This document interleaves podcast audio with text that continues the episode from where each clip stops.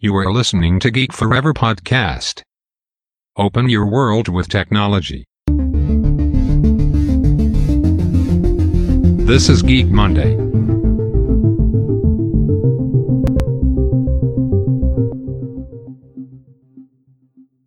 วัสดีครับ ผมดนทราดนจากดอดนบล็อกนะครับ และนี่คือรายการ Geek Monday นะครับ รายการที่จะนำท่านไปพบกับเทคโนโลยีใหม่ๆนะครับ เทคโนโลยีล้ำๆ ไม่ว่าจะเป็นเรื่องของ AI หุ่นยนต์อ่า Machine Learning Blockchain หรือว่าเทคโนโลยีใหม่ๆ ต่างๆ นะครับ ที่กำลังมีบทบาทสำคัญต่อชีวิตมนุษย์เราในปัจจุบันนะครับ เราจะเห็นได้ว่าเทคโนโลยีเหล่านี้เนี่ยกำลังเปลี่ยนแปลงชีวิตของเราไปอย่างสิ้นเชิงนะครับ ด้วยความรวดเร็วนะครับ บริษัทหน้าใหม่ต่างๆ ใช้เทคโนโลยีเหล่านี้ในการสร้างผลิตภัณฑ์หรือบริการที่มาช่วยให้มนุษย์เรามีชีวิตความเป็นอยู่ที่ดียิ่งขึ้นนะครับ หลังจากหายไป 2 อาทิตย์นะครับ พอดีผมเดินทางไปพักผ่อนที่ต่างประเทศนะครับ เป็นเวลา 2 อาทิตย์เลยไม่ได้จัดมา 2 อาทิตย์แล้วนะครับในสัปดาห์นี้เราจะกลับมาจัดอีกครั้งนะครับ แล้วก็ในปีนี้คิดว่าจะไม่น่าจะพลาดจัดแล้วนะครับในทุกอาทิตย์สำหรับตอนนี้นะครับทางแพดแคสของผมก็ลงในแพลตฟอร์มหลักเหมือนเดิมนะครับก็คือตัว Podbean นะครับแล้วก็ตัว Spotify นะครับรวมถึงจะมีคลิปลงไปใน YouTube ด้วยนะครับสามารถกด Follow กันได้ด้วยนะครับฝาก Follow ตัว Podbean แล้วก็ตัว Spotify กันด้วยนะครับจะมีการอัปเดตแจ้งเตือนอยู่ทุกอาทิตย์อยู่แล้วนะครับในการออก episode ใหม่ๆออกมานะครับสำหรับหัวข้อในวันนี้ที่จะมาพูดถึงนะครับจะเป็นเรื่องราวของการเชื่อมต่อสมองของมนุษย์เข้ากับคอมพิวเตอร์นะครับซึ่งตอนนี้จะเห็นได้ว่าเทคโนโลยีต่างๆ เหล่านี้นี่ฮะกำลังมี บทบาทสำคัญนะครับ เราจะเห็นได้จากที่ผมเขียนบล็อกไปนะครับหลาย ๆ เรื่องนะครับที่มีการนำเอาการเชื่อมต่ออาระหว่างสมองมนุษย์ไปยังคอมพิวเตอร์ เพื่ออ่านค่าต่าง ๆ ผ่านอ่าขึ้นทางไฟฟ้านะครับที่เป็นตัวอ่ากำหนดอ่าสัญญาณว่าเรากำลังคิดอะไรอยู่นะครับ ให้คอมพิวเตอร์สามารถเรียนรู้ได้นะครับตอนแรกก็ต้องบอกว่าเรื่องราวเหล่านี้นะครับที่ผมเขียนตอนแรก ๆนะครับ ก็ผมมองว่าเอ้ยมันเป็นเรื่องเพ้อฝันหรือเปล่านะครับ ว่าเป็น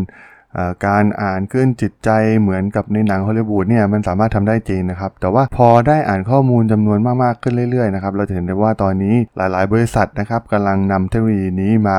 าใช้งานอย่างจริงจังนะครับมีการวิจัยไปอย่างก้าวหน้าเรื่อยๆนะครับแม้กระทั่งบริษัทยักษ์ใหญ่อย่าง Facebook เองก็ตามนะครับก็นำเอาเทคโนโลยีนี้เนี่ยกำลังวิจัยและพัฒนาเพื่อ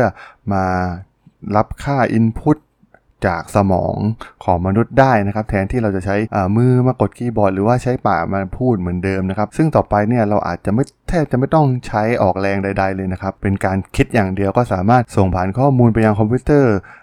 แล้วก็บอกได้ว่าเรากำลังคิดอะไรอยู่นะครับ เราอาจจะไม่ต้องพิมพ์เองก็ได้นะครับ ต่อไปเราจะจะโพสต์จะแชร์จะคอมเมนต์อะไรเนี่ย เราอาจจะ ใช้แค่สมองคิดเอาครับ แล้วก็ตัวอุปกรณ์เชื่อมต่อเหล่านี้เนี่ยจะเป็นตัวอ่านสัญญาณออกมาเองนะครับ ปล่อยให้กลายเป็นอินพุตให้คอมพิวเตอร์ได้เรียนรู้ไปนะครับสำหรับตัวอย่างแรกที่ผมจะกล่าวนะครับก็คือจะเป็นของบริษัท Neuralink นะครับซึ่งบริษัทนี้เนี่ยได้รับการสนับสนุนจากตัวอีลอนมัสเองด้วยนะครับ ซึ่งมีการมีการวางวัตถุประสงค์ในการพัฒนาอุปกรณ์นะครับ เพื่อ เชื่อมต่อกับมนุษย์นะครับ โดยมีการเชื่อมต่อผ่านสมองกับคอมพิวเตอร์นะครับ ซึ่งทำไมมัสก์ถึงสนใจในเรื่องของความคิดเกี่ยวกับการเชื่อมต่อสมองนะครับก็ต้องบอกว่าคอมพิวเตอร์คือเทคโนโลยีที่สามารถช่วยเหลือมนุษย์ที่ตามคนอื่นไม่ค่อยจะทันนะครับ ตัวอย่างก็อย่างเช่นเราอาจจะคิดอะไรไว้นะครับ แต่เราไม่สามารถพูดแทรกออกไปได้นะครับ เมื่อเรามีความคิดจริงๆออกมานะครับ บางทีอ่าซึ่งเทคโนโลยีเหล่านี้เนี่ยก็จะช่วย ให้สามารถนำความคิดของเราเนี่ยแปลผลออกมาได้อย่างรวดเร็วนะครับ ไม่ต้องมาาทำการเรียบเรียงอะไรก่อนนะครับ ซึ่งตรงนี้เนี่ยก็จะมีผลรวมถึงในเรื่องของทางด้านการแพทย์นะครับไม่ว่าจะเป็นเรื่องของผู้พิการต่างๆนะครับ โดยเฉพาะคนหูหนวก หรือว่าคนที่ไม่สามารถาใช้แขนใช้ขาอะไรได้นะครับ สามารถนำความคิดเหล่านี้เนี่ยออกมาใช้ได้นะครับ ผ่านเครื่องมือหรือเครื่องจักรกลต่างๆนะครับ ซึ่งอุปกรณ์เหล่านี้นะครับเราจะเรียกกันรวมๆว่าตัว Brain Machine Interface หรือ BMI นะครับสำหรับบริษัทของ Neuralink ที่อีลอนไปลงทุนเนี่ยครับก็จะมีแนวคิดในเรื่องของการใช้ปัญญาประดิษฐ์หรือว่า AI ที่มีความฉลาดนะครับ แล้วก็จะมีการเชื่อมโยงจิตใจของเราโดยตรงไปยัง AI นะครับ ด้วยลิงก์ที่มีแบนด์วิดที่สูงมากนะครับ ซึ่งจะทำให้อุปกรณ์ดังกล่าวเนี่ยสามารถควบคุมสถานการณ์ต่างๆ ได้เหมือนจริงนะครับ ซึ่งเป็นการยกระดับประสบการณ์ของผู้ใช้งาน ซึ่งแน่นอนนะครับว่ามันเป็นเรื่องที่ดีสำหรับผู้ป่วยนะครับในเรื่องของสุขภาพนะครับและต้องบอกว่าตลาดในส่วนนี้เนี่ยมันเป็นตลาดที่มีมูลค่ามหาศาลในอนาคตนะครับ ซึ่งหาอุปกรณ์เหล่านี้เนี่ยสามารถ ผลิตออกมาใช้งานจริง แล้วก็สามารถทำการขายเชิงพาณิชย์ได้เนี่ยก็สามารถทำรายได้ได้อย่างมาอาศาลนะครับ ซึ่งมาแทนที่อุปกรณ์ทางการแพทย์ต่างๆนะครับไม่ว่าจะเป็นอุปกรณ์ทางด้านสายตา แขนขาเทียมนะครับ ซึ่งอุปกรณ์เหล่านี้เนี่ยส่วนใหญ่ก็จะเป็นอุปกรณ์ที่มีราคาแพงนะครับ ซึ่งตรงนี้เนี่ย เราวงการแพทย์นี่ก็จะมีเครื่องมือต่างๆ เหล่านี้อยู่แล้วนะครับ ซึ่งการที่ Neuralink เนี่ยมาพัฒนาตัวนี้นะครับ จะเป็นสิ่งสำคัญนะครับ ซึ่งต่อไปหากผู้บริโภคมีการยอมรับนะครับ ก็จะทำให้เกิดการเชื่อมต่อของตลาดของการเชื่อมต่อแบบใหม่นะครับก็คือคอมพิวเตอร์กับสมอง แล้วก็ต้องยอมรับจริงนะครับว่าตอนนี้เนี่ยมีเหล่าผู้ป่วยหรือผู้โรคเพียงน้อยนิดนะครับที่เต็มใจจะให้พวกเขาได้ทดลองนะครับโดยซึ่งตรงนี้เนี่ยเทคโนโลยีต่างๆเหล่านี้เนี่ยมันต้องมีการใช้การผ่าตัดนะครับเพื่อเชื่อมต่อกับคอมพิวเตอร์สำหรับการทดลองเทคโนโลยีดังกล่าวนะครับทำให้ตอนนี้เนี่ยกำลังมีการพัฒนาและวิจัยเพิ่มมากขึ้นนะครับเพื่อให้ผู้ป่วยหรือว่าผู้ใช้งานจริงๆเนี่ยไม่จำเป็นต้องผ่าตัดอีกต่อไปนะครับสำหรับอีกบริษัทยักษ์ใหญ่อีกแห่งหนึ่งนะครับที่กำลังสนใจในการวิจัยเรื่องเทคโนโลยีนี้เหมือนกันนะครับก็คือ Facebook นะครับซึ่งในปี 2007เนี่ย Facebook ได้มีการประกาศพัฒนาตัวการอินเทอร์เฟซคอมพิวเตอร์กับสมองนะครับเพื่อออกแบบให้กับผู้ใช้ได้พิมพ์ input ข้อความต่างๆ ได้เหมือนกับคีย์บอร์ดนะครับ โดยผู้ใช้เพียงแค่ทำการคิดเท่านั้นนะครับ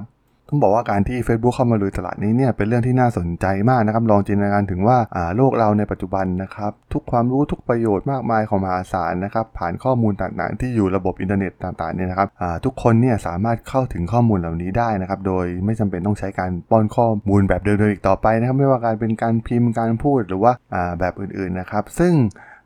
ตัวเทคโนโลยีนี้เนี่ยจะช่วยให้สามารถติดต่อกับผู้อื่นได้อย่าง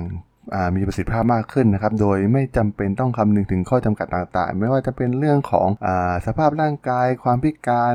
ทางกายภาพของผู้ใช้งานที่เป็นข้อจำกัดหลักของพวกเขาเหล่านี้ในอดีตนะครับ ซึ่งข่าวที่ออกมาของ Facebook นะครับได้ทำการร่วมมือกับนักวิจัยที่มหาลัยแห่งแคลิฟอร์เนียนะครับในเมืองซานฟรานซิสโกประเทศสหรัฐอเมริกานะครับในการสร้างตัวอุปกรณ์ตัวนี้นะครับในการช่วยผู้ป่วยที่มีปัญหาในด้านระบบประสาททางด้านหูนะครับที่ไม่ได้ยินนะครับให้สามารถกลับมาพูดได้อีกครั้งนะครับโดยการวิเคราะห์จากคลื่นสมอง โดย Facebook เนี่ยพัฒนาให้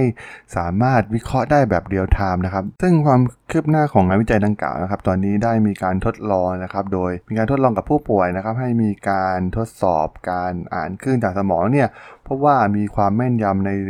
ระดับที่สูงถึง 61%นะครับ ซึ่งเป็นการวิเคราะห์จากสัญญาณสมองเพียงอย่างเดียวนะครับ ซึ่งตรงนี้เนี่ยเป็นเรื่องที่น่าสนใจนะครับ เพราะว่ามันเป็นการทำงานแบบเรียลไทม์ในสภาพแวดล้อมแบบทั่วไปนะครับ มีการโต้ตอบ มีการสนทนานะครับ ซึ่งผลลัพธ์ที่เห็นเนี่ยมันแสดงให้เห็นถึงความก้าวหน้าครั้งสำคัญนะครับ ที่จะช่วยเหลือผู้ป่วยที่ไม่สามารถสื่อสารได้ในอนาคตนะครับ ซึ่ง Facebook คิดว่าน่าจะออกมาใช้ในเชิงพาณิชย์ได้ในอีกไม่นานนะครับ หากเทคโนโลยีเหล่านี้พัฒนาไปได้ถึงถึงเสร็จสิ้นจนสมบูรณ์นะครับ รวมถึงอตอนนี้ Facebook กำลังหาทางเลือกใหม่ ๆ นะครับ แทนที่จะเป็นการอ่านจากคลื่นสมองเนี่ยก็จะใช้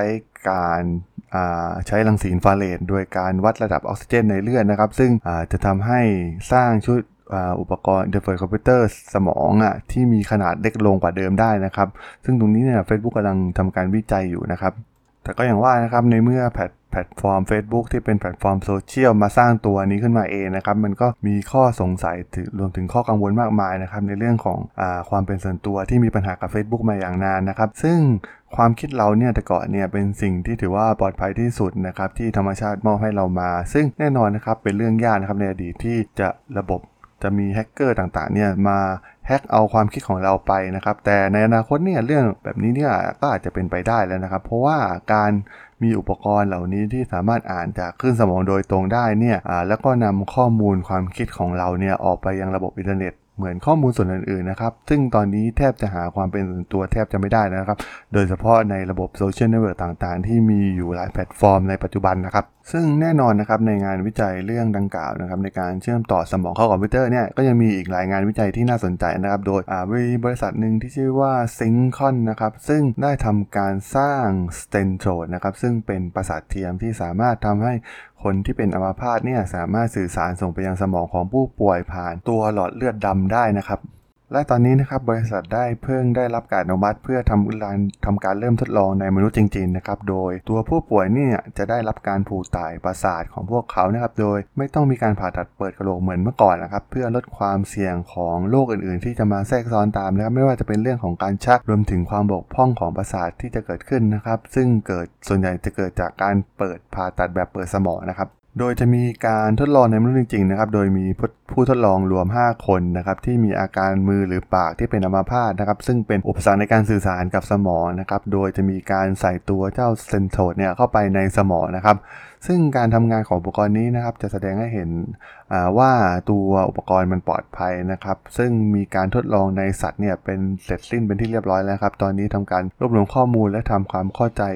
กับข้อมูลทางคลินิกของผู้ร่วมทดลองที่เป็นมนุษย์นะครับที่จะมีการทดลองที่จะเกิดขึ้นนะครับ ซึ่งก่อนที่จะมีการเริ่มการทดลองนะครับ ผู้เข้าร่วมทดลองเนี่ยจะต้องมีการทำการสแกนสมองนะครับหลาย ๆ ครั้งเลยนะครับ เพื่อทำการประเมินผลจากนักประสาทวิทยานะครับ เพื่อให้แน่ใจว่าจะได้รับประโยชน์จากการเชื่อมต่ออสมองกับตัวเจ้าสเตนโซตัวจริง ๆ นะครับ โดย จะมีปัจจัยสำคัญก็คือในเรื่องของหลอดเลือดของพวกเขาเหล่านี้นะครับต้องมีรูปร่างที่ดีพอนะครับที่จะนำอุปกรณ์ดังกล่าวเข้าไปได้นะครับ ซึ่งอุปกรณ์ตัวนี้นี่ครับจะเป็นการใส่ขดลวดทางการแพทย์มาตรฐานนะครับ พร้อมจะมีวงจรในตัวนะครับ ซึ่งจะมีการใส่ลงไปเพื่อเข้าไปสู่ตัวสมองของพวกเขานะครับ ซึ่งเป้าหมายหลักของบริษัทนะครับก็จะเป็นการช่วยเหลือผู้ป่วยที่เป็นอัมพาตนะครับนะครับเรื่องจากตัวโรคหลอดเลือดสมอง หรือว่าจะเป็นโรคของโรคอัลไซเมอร์นะครับรวมถึงผู้ป่วยที่ไม่สามารถสื่อสารในแบบที่พวกเขาต้องการได้นะครับในการทำงานต่างๆ รวมถึงการใช้ชีวิตอยู่ในสังคมนะครับ ซึ่งการทำงานของเจ้าเครื่องเซนโทตัวนี้นะครับก็เพื่อสร้างข้อความที่สื่อสารทางความคิดหรือจิตใจของพวกเขานะครับผ่านออุปกรณ์ตัวนี้นะครับ เพื่อให้ได้อัตราความเร็วนะใกล้เคียงกับการอินพุตเข้าสู่ระบบสมาร์ทโฟนนะครับ ซึ่งตรงนี้เนี่ยเป็นเป้าหมายสูงสุดของบริษัทที่ต้องการจะทำให้ได้นะครับ ซึ่งจะช่วยเหลืออผู้ป่วยได้จำนวนมากมายมหาศาลในปัจจุบันเลยก็ว่าได้นะครับ หากเทคโนโลยีนี้สามารถทำให้สมบูรณ์ได้จริงนะครับสำหรับอีกเทคโนโลยีหนึ่งที่น่าสนใจนะครับที่มาจาก MIT มหาลัยชั้นนำของอเมริกานะครับ ซึ่งพัฒนาโดย MIT Media Lab นะครับจะเป็นอุปกรณ์ที่ชื่อว่า Alter Ego นะครับ ซึ่งเป็นชุดหูฟังนะครับ ที่สามารถรัดไว้บนใบหน้าของผู้ใช้งานได้นะครับ โดยมีการอ่านสัญญาณที่สมองของผู้ใช้นะครับ ส่งถึงปากและขานไกลแล้วก็ทำการตอบคำถามเหล่านี้ให้กับผู้ใช้งานนะครับ ซึ่งาสามารถที่จะนำตัวอุปกรณ์เหล่านี้เนี่ยมาสามารถควบคุมทีวีด้วยความคิดของอผู้ใช้งานได้นะครับ ซึ่ง ทางสถาบัน MIT เนี่ยได้ประกาศว่าตัว Alter Ego เนี่ยสามารถสื่อสารกับผู้ใช้งานผ่านหูฟังนะครับ ซึ่งหลีกเลี่ยงส่วนของช่องหูด้วยการส่งการสั่นสะเทือนของเสียงผ่านกระดูกใบหน้าของผู้ใช้งานนะครับทำให้สามารถคุยกับผู้ใช้ได้ง่ายขึ้นนะครับ ในขณะที่ผู้ใช้กำลังคุยกับคนอื่นอยู่ ก็สามารถใช้งานเจ้าอุปกรณ์ตัวนี้ได้นะครับ ซึ่งผลการทดลองกับผู้ใช้งานจริงๆนะครับประมาณ 15 คนเนี่ยเจ้าเครื่อง Alter Ego เนี่ยสามารถอถอดรหัสได้ออกมาที่มีความแม่นยำถึงร้อยละ 92 เลยนะครับ ต้องบอกว่ามันเป็นอุปกรณ์การอ่านความคิดที่น่าสนใจอุปกรณ์หนึ่งเลยก็ว่าได้นะครับ ที่มีความแม่นยำค่อนข้างสูงมากนะครับ แล้วก็มีแนวคิดที่แตกต่างจากที่บริษัทอื่นๆสร้างมานะครับ โดยมีการใช้การสั่นสะเทือนของปลาของขากรรไกรนะครับ มาวิเคราะห์ร่วมกับตัวสัญญาณจากสมองนะครับ และก็มีอีกมหาลัยชั้นนำอย่าง Carnegie Mellon University หรือ CMU ของอเมริกานะครับที่ทำการวิจัยในเรื่องนี้เช่นเดียวกันนะครับ ซึ่งจะเป็นการควบคุมหุ่นยนต์นะครับ ผ่านการจับคลื่นสมองจากภายนอกนะครับ โดยแทบจะไม่ต้องมีการผ่าตัดเหมือนในเทคโนโลยีเก่าๆนะครับ โดยทางมหาลัยเนี่ยมีการทำการสร้างตัวแขนหุ่นนะครับที่ควบคุมโดยสามารถบังคับการเคลื่อนไหวได้อย่างต่อเนื่องแล้วก็มีความราบรื่นนะครับ ซึ่งก่อนหน้านี้เนี่ยจะสามารถทำได้เฉพาะในการปลูกถ่ายสมองเพียงอย่างเดียว ซึ่งต้องมีการผ่าตัดเปิดกระโหลกนะครับ ตอนนี้เนี่ยสามารถสร้างตัวอุปกรณ์ใหม่ขึ้นมานะครับที่ทุกคนสามารถใช้ความคิดของเราเพื่อควบคุมเทคโนโลยีที่อยู่รอบตัวเราได้นะครับไม่ว่าจะเป็นเรื่องของแขนหุ่นหรือว่าอุปกรณ์ต่างๆนะครับ ซึ่งทางนักวิจัยจาก CMU นะครับได้อธิบายในเรื่องนี้ไว้ว่า เทคโนโลยีดังกล่าวเนี่ยจะเป็นการผสมผสานระหว่างตัวเซนเซอร์นะครับกับเทคนิคของ Machine Learning ในการสร้างส่วนต่อประสานสมองกับคอมพิวเตอร์นะครับที่สามารถที่จะเข้าถึงสัญญาณลึกๆ ของสมองของผู้ใช้งานได้นะครับ โดยในการทดสอบระบบของพวกเขานะครับได้ขอให้ผู้ใช้งานทดลองเนี่ยใช้ตัวแขนหุ่นยนต์ชี้ไปที่ cursor เมื่อมันกำลังเคลื่อนที่ไปรอบๆหน้าจอคอมพิวเตอร์นะครับซึ่งแขนหุ่นยนต์เนี่ยสามารถติดตาม cursor ได้อย่างต่อเนื่องแบบเรียลไทม์นะครับโดยไม่มีการกระตุกนะครับซึ่งตรงนี้เนี่ยเป็นเรื่องน่าสนใจมากนะครับสำหรับการทำระบบการเชื่อมต่อกับสมอง ที่ไม่ต้องมีการปลูกถ่ายสมองนะครับซึ่งทาง CMU เนี่ยไม่ได้มองไปที่วงการแพทย์เพียงอย่างเดียวนะครับ มองเห็นถึงอนาคตที่เป็นเทคโนโลยีที่แพร่หลาย แล้วก็เป็นประโยชน์ต่อผู้คนส่วนใหญ่เลยนะครับในอนาคตได้นะครับ ซึ่งแน่นอนนะครับเรื่องนี้จะมีความท้าทายทางด้านเทคนิคนะครับออย่างมากนะครับในการใช้เทคโนโลยีเหล่านี้อย่างปลอดภัยนะครับแล้วก็รวมถึงราคาเนี่ยที่มีต้นทุนที่ค่อนข้างสูงนะครับซึ่งแน่นอนนะครับว่าปัจจุบันเนี่ยอาจจะมองโฟกัสไปที่เหล่าผู้ป่วยต่างๆนะครับที่มีความผิดปกติทางร่างกายเป็นหลักก่อนนะครับ และแน่นอนนะครับว่าเทคโนโลยีเหล่านี้เนี่ยต่อไปก็อาจจะเป็นเทคโนโลยีที่แพร่หลายนะครับ ซึ่งสามารถช่วยเหลือทุกคนนะครับได้ในอนาคตได้อย่างแน่นอนนะครับ ซึ่งเร็วนี้เราก็จะเห็นเทคโนโลยีเหล่านี้ออกมาเป็นเทคโนโลยีเชิงพาณิชย์ได้อย่างแน่นอนนะครับ และไม่ใช่มีเพียงในประเทศสหรัฐ หรือว่าบริษัทในสหรัฐอเมริกาเท่านั้นนะครับที่กำลังสนใจในเทคโนโลยีเหล่านี้นะครับ ตอนนี้ที่ประเทศจีนนะครับความร่วมมือระหว่างมหาวิทยาลัยเทียนจิน แล้วก็บริษัท China Electronics Corporation นะครับซึ่งเป็นบริษัทของรัฐนี่ครับได้ทำการตูเปิดตัว Brain Talker นะครับซึ่งจะเป็นชิปคอมพิวเตอร์ที่ได้รับการออกแบบมาเพื่อใช้ในการเชื่อมต่อระหว่างสมองกับคอมพิวเตอร์โดยเฉพาะนะครับซึ่งแน่นอนอยู่แล้วนะครับว่าประเทศจีนเนี่ยเป็นประเทศที่ผลิตชิปได้อย่างมากมายมหาศาลนะครับเป็นโรงงานของชิปของโลกเราเลยก็ว่าได้นะครับบริษัทยักษ์ใหญ่ต่างๆนะครับไม่ว่าจะเป็น Apple อ่า Dell หรือว่าบริษัทต่างๆนะครับที่ทำอุปกรณ์อิเล็กทรอนิกส์เนี่ยต่างใช้ชิปของจีนในการทำงานนะครับ ซึ่งความสามารถในการแยกแยะสัญญาณไฟฟ้าจากประสาทขนาดเล็กและถอดรหัสข้อมูลได้อย่างมีประสิทธิภาพ ซึ่งสามารถทำให้เพิ่มความเร็วและความแม่นยำของตัว interface ของคอมพิวเตอร์กับสมองได้อย่างมากโดยประเทศจีนนี่นะครับทำให้เมื่อมีการผลิตออกมาจำนวนมากในอนาคตนะครับเราจะอาจจะเห็นว่าตัวชิปเหล่านี้เนี่ยอาจจะกลายเป็นชิปมาตรฐานแบบเดียวกับชิปทางคอมพิวเตอร์ หรือว่าชิปทางอุปกรณ์มือถือเลยก็ได้นะครับในอนาคต และเนื่องจากเป็นประเทศจีนก็อย่างที่รู้อยู่แล้วนะครับในการผลิตจำนวน volume มากๆเนี่ยมันไม่มีปัญหาสำหรับพวกเขาอยู่แล้วนะครับ ซึ่งตรงนี้เนี่ย interface สมองของคอมพิวเตอร์เนี่ย ก็จะมีอนาคตที่มีความสดใสมากนะครับในเรื่องการแพร่หลายของเทคโนโลยีนะครับ ซึ่งต่อไปเนี่ยเทคโนโลยีเหล่านี้เนี่ยจะกลายเป็นอุปกรณ์แบบพกพาสวมใส่ได้นะครับ โดยสามารถเข้าถึงโดยผู้คนทั่วไปได้มากขึ้นเหมือน เราใช้อุปกรณ์มือถือเหมือนในปัจจุบันเลยก็ว่าได้นะครับและเทคโนโลยีเหล่านี้นะครับในประเทศจีนเนี่ยก็ยังมีการนำมาพัฒนาในเรื่องการรักษาอาการทางจิตนะครับ ด้วยวิธีการฝังเครื่องกระตุ้นสมองนะครับที่เรียกว่า Deep Brain Stimulation นะครับหรือว่า DBS นะครับซึ่งเป็นเทคโนโลยีการทดลองที่เกี่ยวข้องกับการฝังอุปกรณ์คล้ายเครื่องกระตุ้นหัวใจในสมองของผู้ป่วยนะครับเพื่อส่งแรงกระตุ้นไฟฟ้าเข้าไปนะครับโดยเทคนิคตัวนี้เนี่ยยังเป็นข้อถกเถียงกันในวงการแพทย์ทั่วโลกนะครับมันเป็นกระบวนการที่มีความเสี่ยง แล้วก็มีอาจจะมีผลกระทบต่อสมองมนุษย์นะครับซึ่งตอนนี้ก็ยังไม่ไม่เป็นที่เข้าใจอย่างสมบูรณ์นะครับในการรักษาด้วยวิธีการแบบนี้นะครับ มีการทดลองเกิดขึ้นในจีนนะครับ ซึ่งมีการใช้เทคนิคดังกล่าวเป็นที่แรกของโลกนะครับ ในโรงพยาบาลลุยจินในเมืองเซี่ยงไฮ้นะครับ ซึ่งมีอุปกรณ์ DBS ฝังอยู่ในสมองเพื่อรักษาอาการติดยาบ้านะครับ ซึ่งอุปกรณ์นี้เนี่ยให้ผลที่น่าสนใจนะครับ แม้ผลที่ใช้งานในประเทศจีนเนี่ยจะออกมาดีนะครับผู้ป่วยเนี่ยทำให้ผู้ป่วยหายจากอาอาการประสาทที่เกิดจากการติดยาได้นะครับ แล้วก็ทำให้กลับมาเป็นปกติได้นะครับ แต่ว่าเทคโนโลยีตัวนี้เนี่ยก็ยังเป็นที่ถกเถียงกันในวงการแพทย์ทั่วโลกนะครับ เพราะว่ามันมีความเสี่ยงมากโดยธรรมชาตินะครับ ไม่ว่าจะเป็นอาการตกเลือดของสมองเรื่องถึงอาการชัก หรือว่าการติดเชื้อนะครับ ซึ่งอาจจะมีผลต่อมีการเปลี่ยนแปลงบุคลิกภาพของผู้ป่วยได้นะครับ ยังมีนักวิจัยหลายส่วนนะครับ ที่ยืนยันในเรื่องความแม่นยำและเทคนิคตัวนี้เนี่ยในการใช้กับผู้ป่วยเนี่ยจะยังไม่เป็นที่ยอมรับในผลลัพธ์มากนักนะครับจำเป็นต้องมีการศึกษาเพิ่มเติมเพิ่มมากขึ้นนะครับรวมถึงการศึกษาในสัตว์เองก็ตามนะครับทำให้มีประสิทธิภาพบางอย่างที่ ตอนนี้ยังไม่สามารถสรุปได้ชัดเจนนะครับว่าตัวเทคโนโลยีตัวนี้เนี่ยตัว DBS เนี่ยสามารถช่วยเหลือผู้ป่วยได้จริงนะครับ แล้วก็มีอีกงานวิจัยหนึ่งนะครับที่น่าสนใจในเรื่องนี้นะครับที่มีความเกี่ยวข้องในการเชื่อมต่อระหว่างตัวสมองกับคอมพิวเตอร์นะครับ ซึ่งปกติเนี่ยคนตาตาบอดเนี่ยเยื่อหุ้มสมองที่เกี่ยวข้องกับการมองเห็นในสมองพวกเขาเนี่ยจะไม่ถูกทำลายไปด้วยนะครับ อย่างไรก็ตามนะครับ ถึงแม้จะมีมันก็มันก็ไม่มีประโยชน์นะครับ เนื่องจากคนตาบอดเนี่ยจะไม่ได้รับข้อมูลใด ๆ จากสายตาผ่านตัวนี้ขึ้นมานั่นเองนะครับ ซึ่งได้มีการพัฒนาอุปกรณ์ตัวหนึ่งครับในชื่อว่า Oreon นะครับ เป็นอุปกรณ์ใหม่นะครับที่สามารถดึงภาพจากกล้องเข้าสู่สมองได้โดยตรงนะครับ ซึ่งสามารถทดลองกับผู้ป่วยที่เป็นคนตาบอดนะครับ ที่จะได้รับประโยชน์จากเทคโนโลยีนี้นะครับ โดยอุปกรณ์เจ้า Oreon เนี่ยประกอบด้วย 2 ส่วนหลักก็คือส่วนการ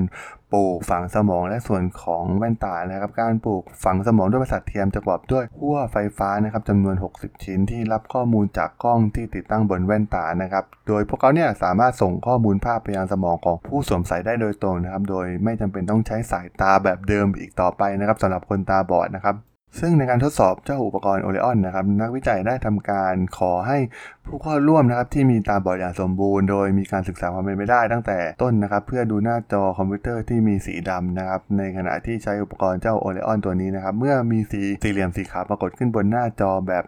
มีแรนดอมนะครับผู้เข้าร่วมทดลองเนี่ยสามารถ ชี้ไปที่สี่เหลี่ยมสีขาวได้อย่างถูกต้องโดยส่วนใหญ่ผ่านเจ้าอุปกรณ์ตัวนี้นะครับ ซึ่งถือว่าเป็นเทคโนโลยีที่น่าสนใจเป็นอย่างมากสำหรับ